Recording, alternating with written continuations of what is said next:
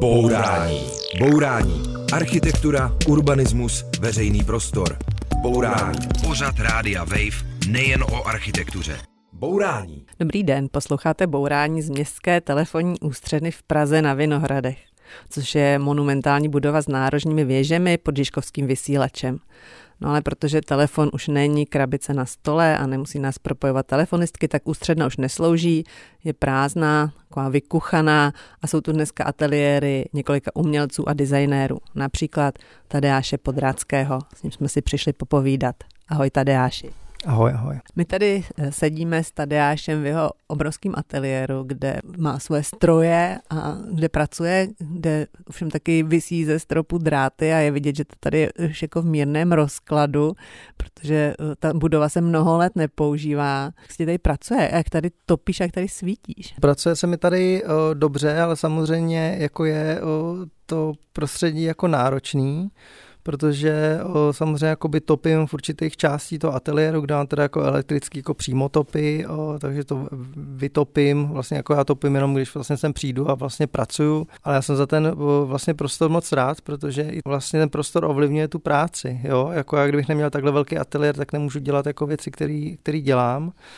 A vlastně mě je hrozně dobře tady v tom prostoru i vlastně v té lokalitě, v které jsme, že jsme na Žižkově, to je skvělý. A jako já vlastně to tady mám moc rád, no. No ale sedíme tady teda v bundách a ty si říkala, že taky pracuješ eh, jakoby teple oblečen trošku jako na liže.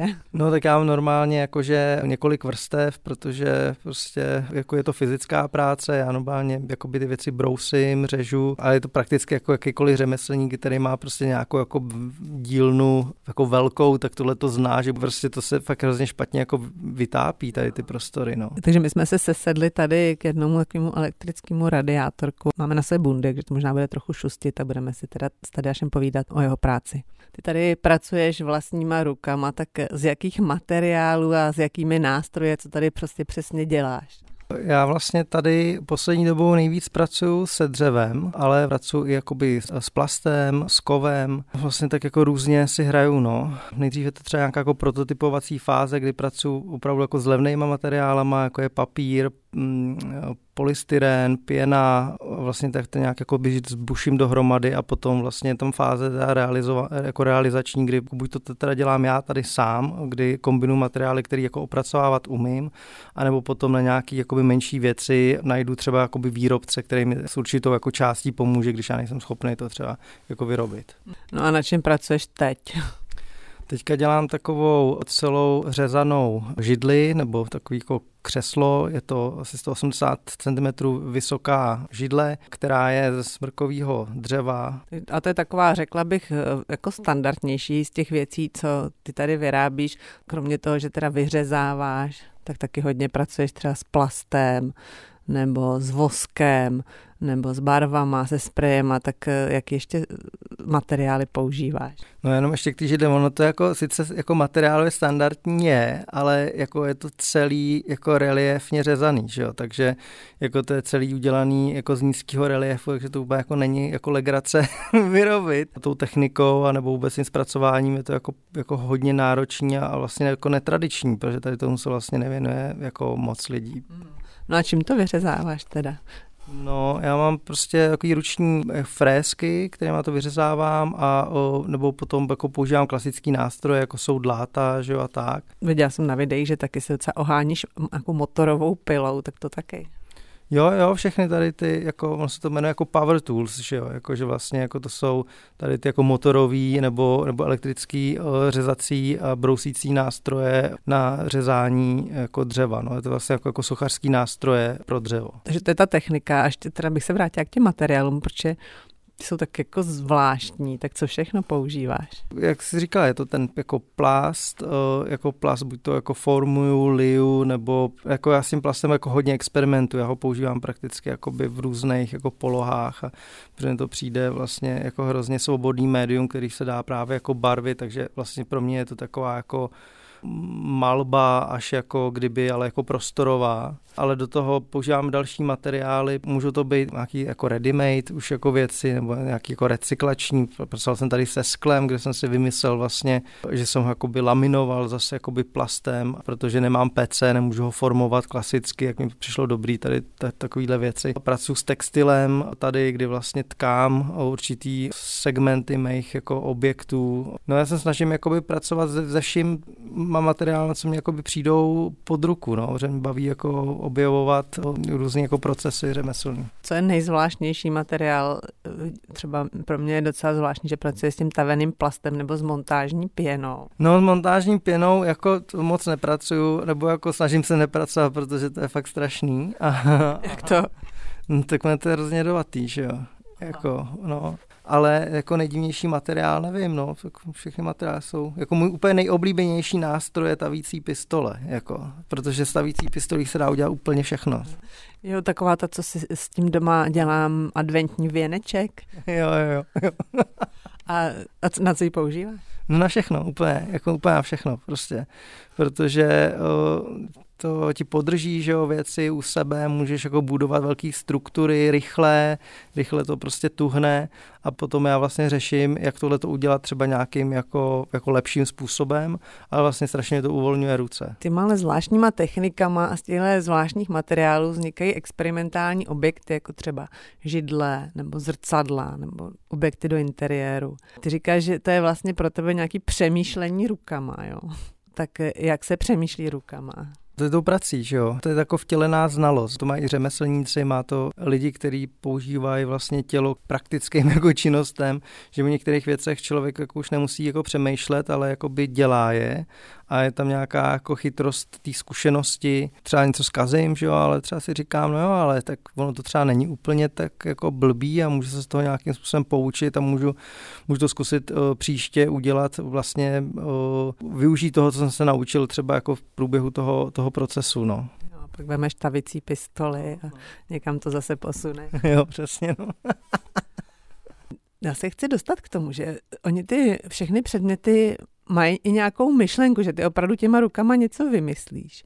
A často říkáš, že, bys tě, že těma předmětama chceš i něco říct světu. Tak dá, dá se to nějak na nějakém příkladě ilustrovat? Já se rád o, zabývám jako věcma, které jsou okolo člověka a jako poslední dobou se nechávám spíš jakoby unášet nějakou svoji jako fantazii nebo nějaké jako představama, který jakoby mám ale protože ty představy jsou prostě zakotvený v nějaký o, světě, ve kterém žijeme, tak je to zase nějaká jako alternativní jako možnost toho, jak bychom třeba mohli žít. Ty věci, protože se to může zdát jako úplný úlet, že jo, ale vlastně oni můžou ukazovat jako nějakou alternativu a vlastně nějaký jako kritický jako zrcadlo k tomu, jako jak by to mohlo být, to třeba není. Oni, ty tvoje věci jsou opravdu takový plný fantazie, vypadají trošku, jak kdyby někde vyrostly, mají spoustu ornamentů a tvarů a zvláštních barev, jsou jako z takové nějaké alternativní reality. Eh, asi se musí posluchači podívat třeba na tvůj Instagram, protože se to trochu těžko popisuje. No ale jsou krásné, ale dost zvláštně. Eh, na serveru Design Wanted tomu říkají, že to jsou beautifully ugly pieces, nebo jako krásně ošklivé věci. Jo. tak jak to vidíš ty? Řekl bys to taky o ní? Já jsem tady na to jako narážel poměrně často. Když jsem studoval v Holandsku, tak uh, tam mě říkali, že jsem jako ugly designer a že dělám jako ošklivý věci protože to je zase prostě poj, pojem té krásy, že jo? jako co to je, co my vnímáme obecně jako, co je teda ta krása, ošklivost. A já si myslím, že je taky dobrý, když vlastně jakoby ty věci jsou na nějaký hranice a vlastně mají ten potenciál toho, že můžu jako reformulovat, co to teda ten pojem té krásy je.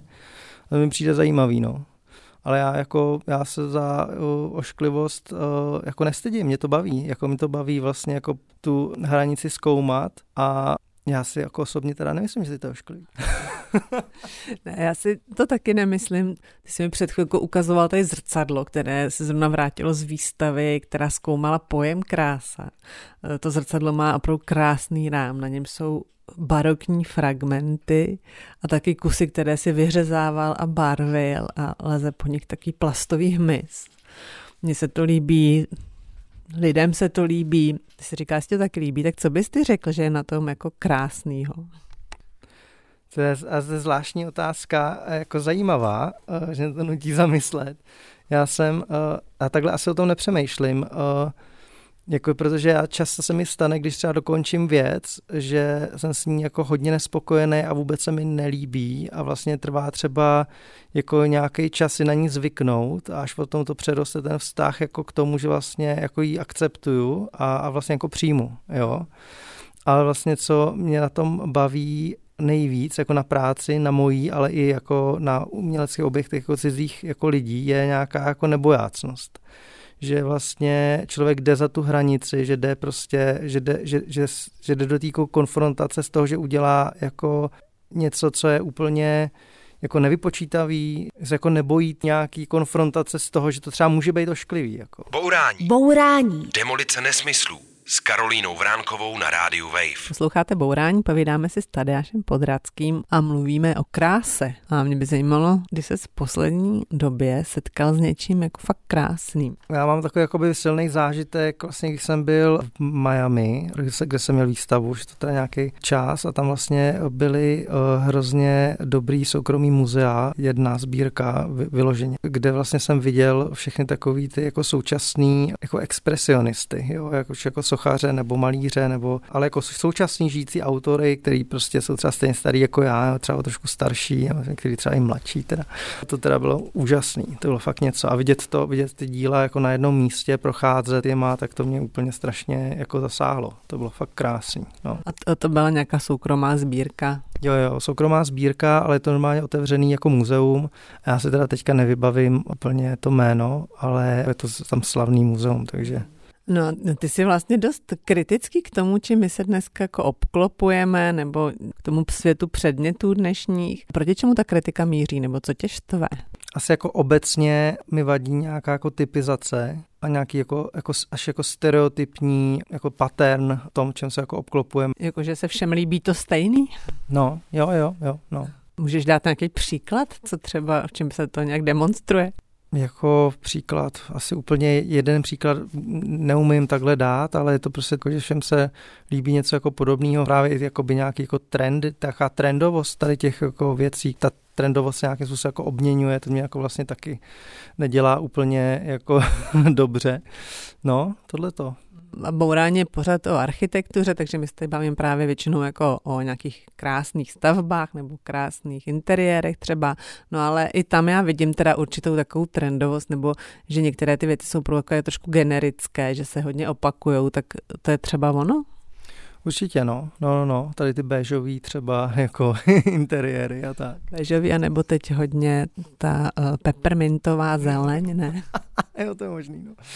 no já prostě ne, nejsem odborník na architekturu, jo, takže já nemůžu jako nějak prostě o tom mluvit jako edukovaně nebo poučeně, ale prostě mně se líbí, když to prostředí odráží nějakou jako autenticitu. A podle mě ta autenticita se prostě musí jako respektovat i v tom, co vlastně my vytváříme. Jo? Hmm.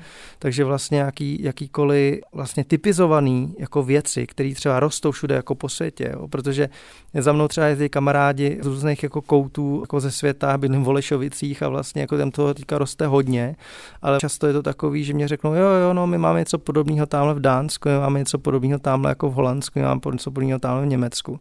A mi to přijde trošku jako škoda. No. Takže nějaký takový jako globální verze krásy. No, no jasně, no, globální verze krásy, to je úplně, to je úplně to nejhorší. no, no. A ty máš srovnání, protože se hodně pohybuješ prostě v tom uměleckém světě, ve světě galerií, uměleckých veletrhů, i hodně cestuješ, byl jsi na mnoha jako zahraničních cestách.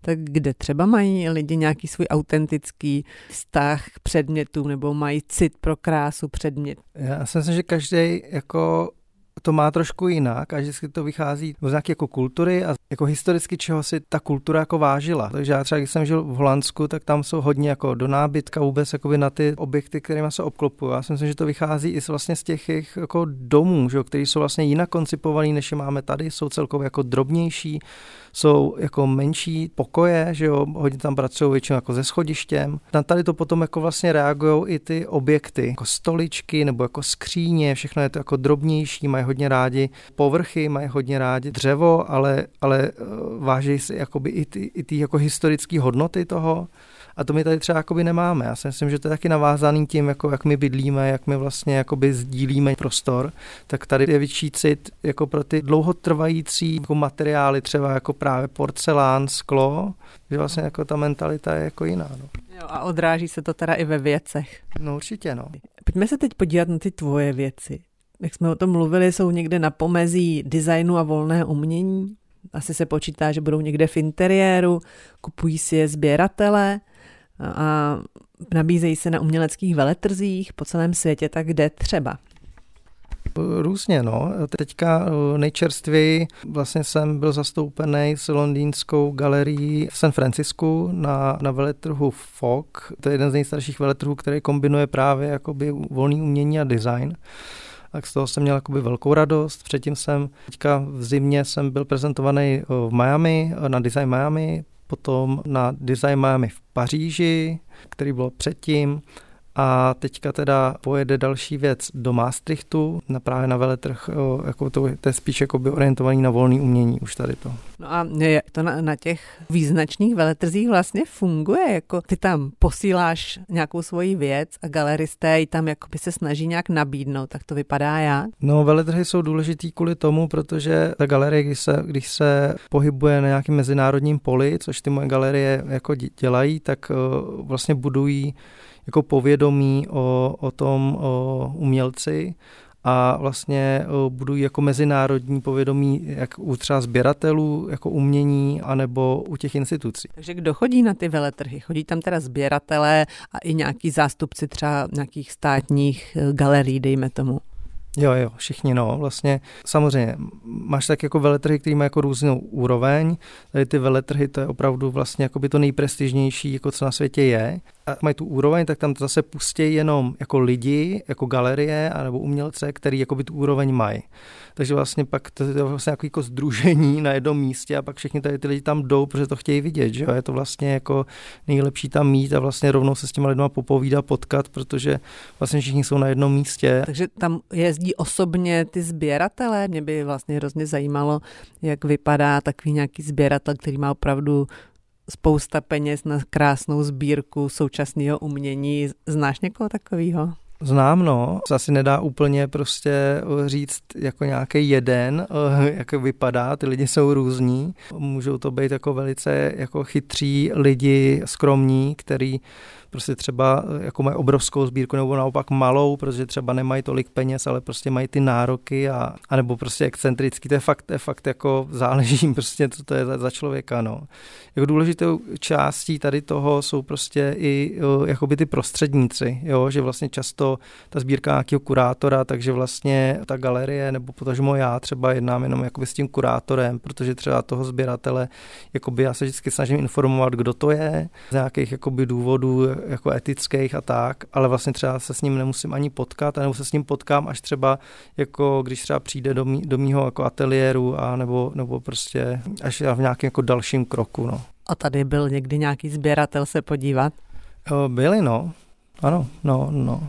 Že pře- takový punk. Právě si představuji nějakou excentrickou starší dámu, jak tady prostě chodí a vybírá si, tak je to jenom, co znám z filmu, nebo tak to někdy fakt i bylo? ne, já tady tu historku nemám, ale mám kamarádku, která mi právě říkala o takový Japonce, jako japonský paní, která žije jako v hotelu, já nevím, jestli to prostě nějaký takový ten strašně slavný a drahý hotel, má tam žije jako, jako, jako permanentně, že prostě platí tomu hotelu a má tam svůj nábytek a vlastně má tam svoji sbírku. a to bylo výborné, že to byla opravdu taková jako excentrická jako, jako paní jak z filmu. No. Jo. A takový paní se sem netrousí teda, nebo občas někdo přijde, nebo jak to je? Jo, jo, občas někdo přijde, no, ale jakoby takovouhle, takovouhle paní, takovouhle paní jsem teda ještě jako uh, nejednal, no. Může někdo přijít a opravdu si vybrat a prostě domluvit se a ty pak posíláš někam za moře prostě dílo. To se, to se stává, nebo může se to stát, nebo stalo se to někdy? Jo, jo, jo, to je prostě praxe. Já většinou, protože prostě já mám ty galerie, takže většinou prostě jako řekně 90% těch mých věcí vznikne tady a já je zakrabicuju a prostě odvezu je a jsou v té galerii, jo. Takže vlastně tohleto, jakoby tohleto se stává. Měl jsem tady právě jakoby sběratel nebo jsem právě dělal různé věci, které jsem pak právě takhle jako poslal rovnou jako klientovi. ale mě jakoby, jako vytěžují ty galerie, no. takže vlastně já mám vlastně jako prostředníky tady k tomu. Bourání. Bourání. Bourání kliše, mýtů, předsudků a stereotypů. Bourání s Karolínou Vránkovou na rádiu Wave. Posloucháte Bourání, povídáme s Tadeášem Podradským o světě umění, galerií a galeristů, což je jaký dost exkluzivní svět. Tak kolik musí mít peněz, abych ti vůbec mohla zavolat, že je o tebe něco chci? Nevím, no, tak já dělám různé věci. Já dělám samozřejmě jakoby velké věci, které jsou poměrně drahé a pak dělám prostě menší věci, které prostě si může dovolit prakticky jako každý. Ale jako myslím, že se dá asi ozvat jako kdokoliv, no, se může ozvat. Jo, no a něco naučit mít musí, ne? Tak kolik? No. Zhruba když si koupíš tady prostě nějakou mojí malou jako věc, no, tak to jsou záležitosti, které stojí prostě jako tisícovky, že jo. Takže i když je člověk jako jenom takový malý skromný sběratel, no. tak může. Tady jsou zrovna v krabici takový zvláštní vybujelý žíce, z nich jedna je z třešně, která je předělaná na eben jako je ebonizovaná. To znamená, že je jako zoxidovaná do černa. Takže, takže něco takového by se našlo i pro eh, jako drobné sběratele. No, určitě, no, jo, jo. A já se na to ptám hlavně kvůli tomu, že to jsou opravdu věci do soukromých sbírek, prostě pro soukromé sběratele. Tak mě by zajímalo, jestli ti třeba není líto, že ten tvůj design nebo ty tvoje věci, že se opravdu týkají jenom nějakého velice úzkého segmentu lidí, jestli bys nechtěl to ukázat nějak víc lidem nebo dostat na veřejnost. Určitě ano, ale vlastně asi by to byly jakoby jinak udělané věci, ale jako rozhodně mě láká právě nějaká spolupráce jako s třeba s architektama, vlastně dostat ty věci právě třeba do veřejného prostoru, tak tohle to mě jakoby láká hodně. Pojďme se teď podívat, kudy šla ta tvoje designerská cesta. Ty jsi začal na Vysoké škole umělecko-průmyslové tím, že jsi studoval sklo. Tak proč zrovna sklo a jak se k němu dostal? Tak tady začátky, že já jsem studoval střední školu Holarku, kde jsem teda studoval jako grafický design, ale vlastně maloval jsem celou dobu a vlastně ale mě bavilo jako nějaká sochařina, jsem modeloval. No a potom na tu umprumku jsem šel, protože na sklo, protože tam byl pan profesor Kopecký, jako skvělý umělec a jako hodně se líbilo to, co dělá. Tak jsem se šel vlastně kvůli tomu, jako ten příklad, no, jako že ten příklad opravdu táhnul. Já jsem teda chtěl jít jako na akademii, ale tenkrát jsem šel na konzultaci k němu, až to byl takový hrozně jako příjemný pán, tak, takže jsem říkal, jo, půjdu tam. Takže to jako pro mě ten důvod sklo bylo tohle, no, že mě ten materiál vlastně jakoby moc jakoby nezajímal. Ale pak se zpětně jsem rád, že jsem to vystudoval, protože tam člověk zase jakoby samozřejmě získá jakoby cit k tomu materiálu a vlastně i jako vhled do toho řemesla a jak to vlastně funguje, že to je vlastně komunitní řemeslo a jak jako důležitý fakt jako spolupracovat mezi těma jako lidma. Jako bylo to rozhodně, rozhodně jako super zajímavý. No. Tebe baví dělat věci rukama a to sklo to je asi trochu těžký dělat jako vlastnoručně, nebo i to si dělal vlastnoručně. Já tady si myslím, měl jako největší problém, protože aby člověk mohl dělat jako sklo, tak musí být poměrně dobře jako finančně situovaný, protože ten materiál je prostě extrémně drahý.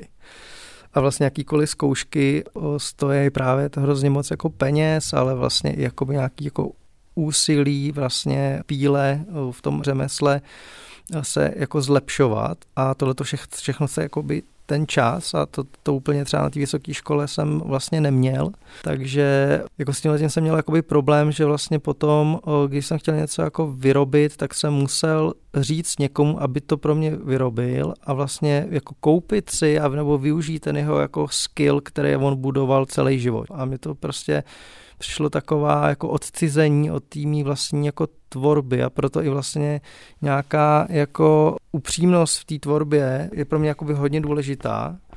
A proto vlastně já jsem jakoby spíš začal dělat s jinýma materiálama, který můžu vlastně dělat přímo já, protože jako i když ten proces toho, toho transferu té myšlenky a pak komunikace s někým, kdo to teda jakoby vyrobí, je zajímavý, tak mě to neuspokojovalo a přišlo mi to něčím jako docela problematický a takový jako, že se tam v tom ztrácel hodně věcí, které já bych do toho vlastně jakoby dal.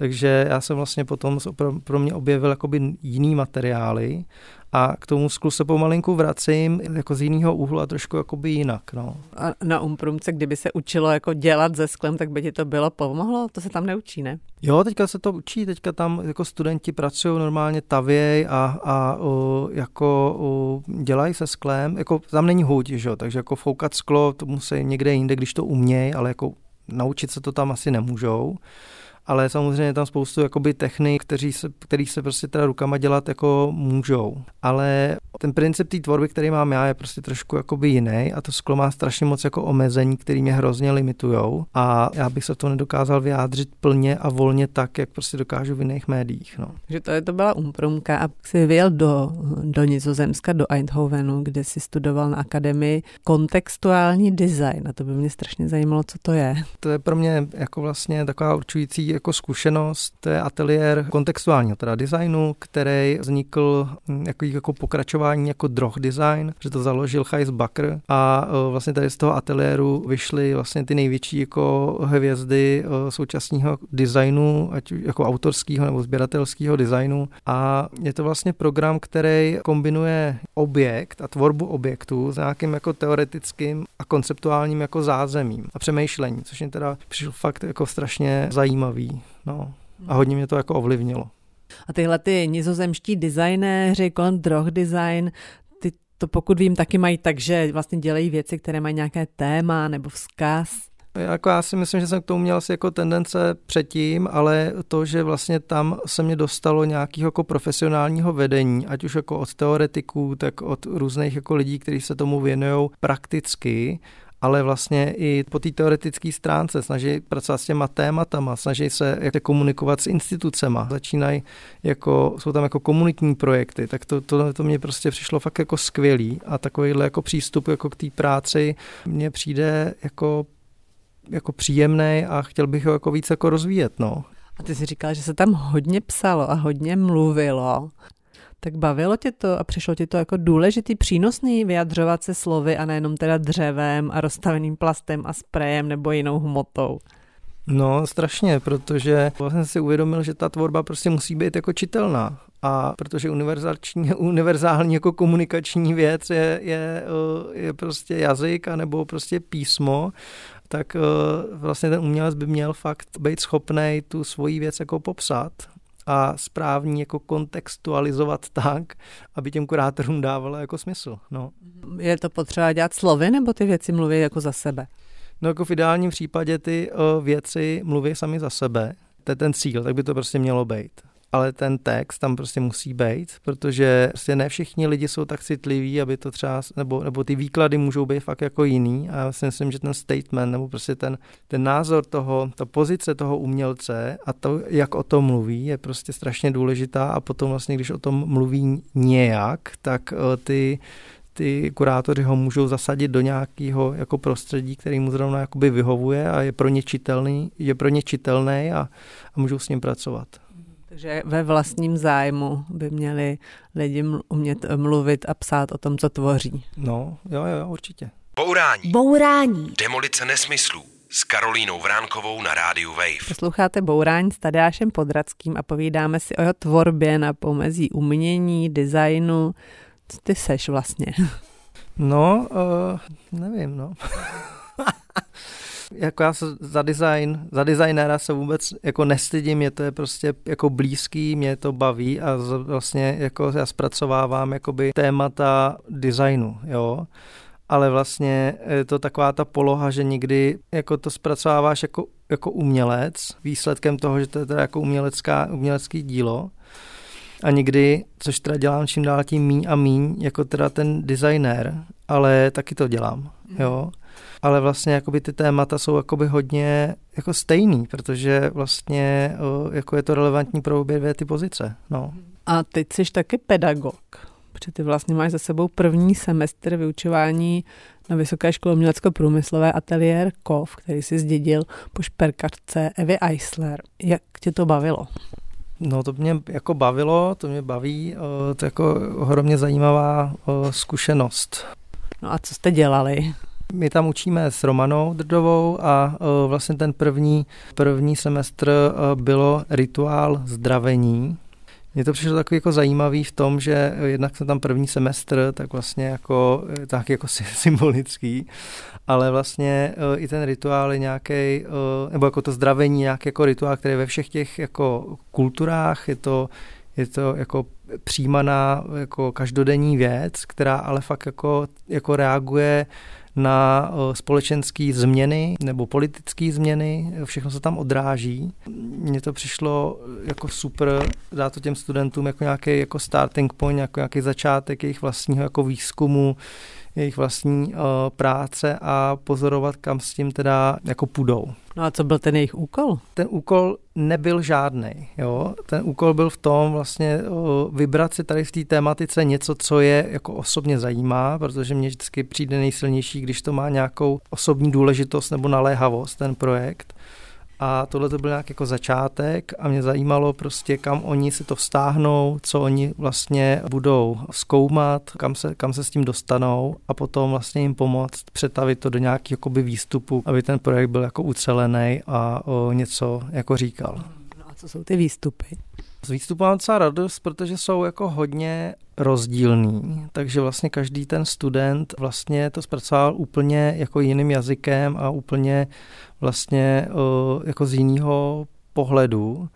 A to vlastně přijde i dobrý jako na tom učení opravdu jako s těma lidma pracovat tak, že jim vlastně nic jako nedávat už jako předem jako vymyšlený, ale vlastně spíš tak jako nechat je, ať si najdou tu svoji polou a rozvíjet jako by ty talenty, které jako oni, oni mají. Co z toho teda vzešlo jako za, za design? Jsou to věci, které se vyjadřují k tomu designu spíš, než že by právě tvořili nějaký jako další věc, třeba nepotřebnou, tak je to vlastně tvorba, která se právě jako k tomu tématu vyjadřuje. A buď to jako kritizuje, anebo třeba máme tam krásný projekt, kdy studentka pra, pracovala právě jako s komunitou skateboardáků a vlastně zařídila na radnici nějakého městečka u Prahy, že vlastně budou vlastně budovat skatepark a vlastně celý ten projekt bylo o tom, že pracovala s komunitou, dělala s nimi workshopy, dělala s nimi různé jako akce a o nějaký jako mezilidský komunikaci. A mně to přijde prostě strašně důležitý, protože to je právě přesně jako nová, nová forma jako designéra, která je jako potřebný a je to aplikace nějakého jako designer, designerského přemýšlení ve společnosti. No a je to design, protože ten obor vzniknul jako prostě způsob, jak jako navrhovat nějaké funkční předměty, funkční a krásné nádobí, nábytek a tak dál. A tady to už je od toho strašně daleko, tak je to design? Je to design, protože jako navrhování jako nábytku nebo tak, to je jak, jak, fakt jako modernistický přemýšlení, který prostě jako už není úplně jako současný. Jo. Jsou různé formy designu, tohle to prostě je třeba jako, jako sociální design a to jsou právě lidi, kteří právě mají znalosti třeba právě jako práce s tou komunitou nebo vlastně jak jako, tak jakoby jak to úplně posah, jako měkký projekty, který vlastně pomáhá jako třeba v komunikaci jako mezi nějakými subjektama. Jo? A vlastně výsledku je to design a ve výsledku to může být i jakoby super projekt třeba jakoby v galerii. Jo? O, je, to, je to design. No. Hmm. no a je to jako třeba těm studentům srozumitelný, co po nich chceš. Ty jsi přebral ateliér, který se zaobíral převážně šperkem takovou vlastně úplně hmatatelnou věcí a teď vlastně to je takový velmi jako no, konceptuální ne, a neuchopitelný. Tak rozumí ti studenti?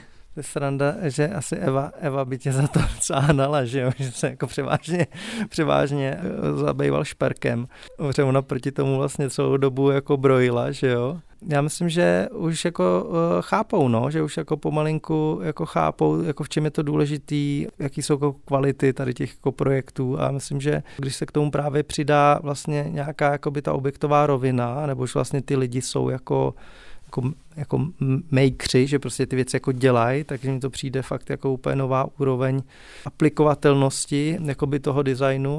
No a, a na, jakou budoucnost ty vlastně ty studenty připravuješ? Protože kdo studoval design dřív, tak se připravoval na to, že bude teda navrhovat nějaké předměty, jo, ale to už teď není tak, tak co budou dělat? No ale tak když se na to kouknu jako zpětně, tak ano, připravoval se, že teda budu jako navrhovat eh, předměty, ale jako pro koho? Ta společnost nějakým způsobem vyvíjí, tohle to se všechno jako vyvíjí. A právě to, jak předtím se připravoval, že bude jako navrhovat předměty, tak nejdřív musely být ty firmy, pro koho jako musel jako navrhovat. A najednou ty firmy nebyly. Takže vlastně ty lidi se začali ty věci vyrábět sami a najednou je to vlastně nějaká komerční sféra, kdy vlastně ten návrh toho předmětu není zase tak důležitý, ale fakt je důležitý, jak to jako pojmu z marketingového hlediska, jak to umím prodat, nějaká jako networking, síť prostě. Taky bych mohl argumentovat. A je to teda design? No a je to hodně velký rozdíl mezi tím, co se učí ty tvoji studenti a co ty se učil na, na škole. Jako na uh, Umbrumce? Jo.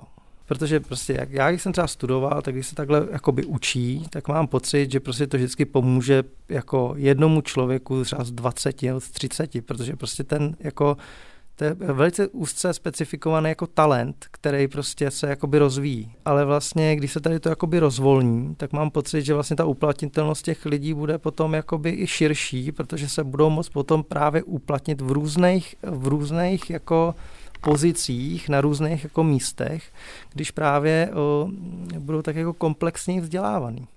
No a co jim chceš všem jako předat? My jsme se to specifikovali tak, že vlastně jako nejdůležitější je jako vlastně zvídavá mysl. Jo?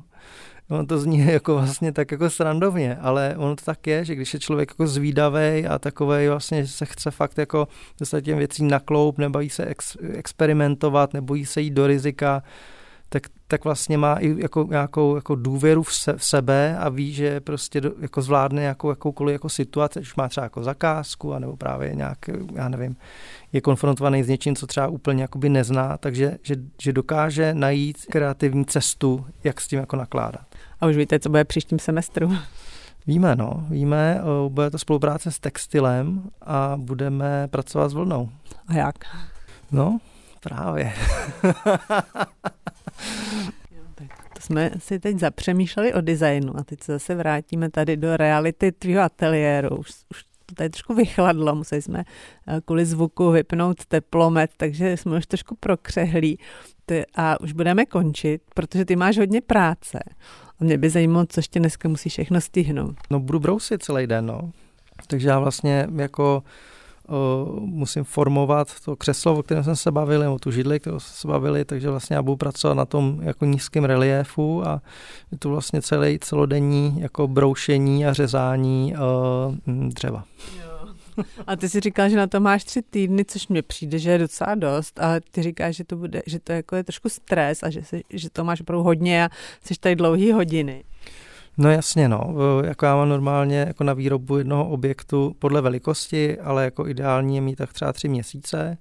S tím, že tady ta eh, velikost je poměrně už jako veliká, eh, protože vlastně stejně velká jako člověk a vlastně na to jsem měl teda jenom dva měsíce, takže to opravdu teďka honím každou jako hodinu, abych tady mohl být a jsem tady prostě jako od rána do večera, protože prostě to potřebuje být hotový. Mm-hmm. Tak děkuji moc, že si přesto si na mě udělal čas a že jsem tě mohla navštívit tady v ateliéru. Byl tady až podrádský designer, který přemýšlí rukama, ale i hlavou, takže jsme se společně mohli zamyslet i nad věcí tak speciálně jako experimentální design. Tak ať se židle povede. Měj se dobře. Ahoj.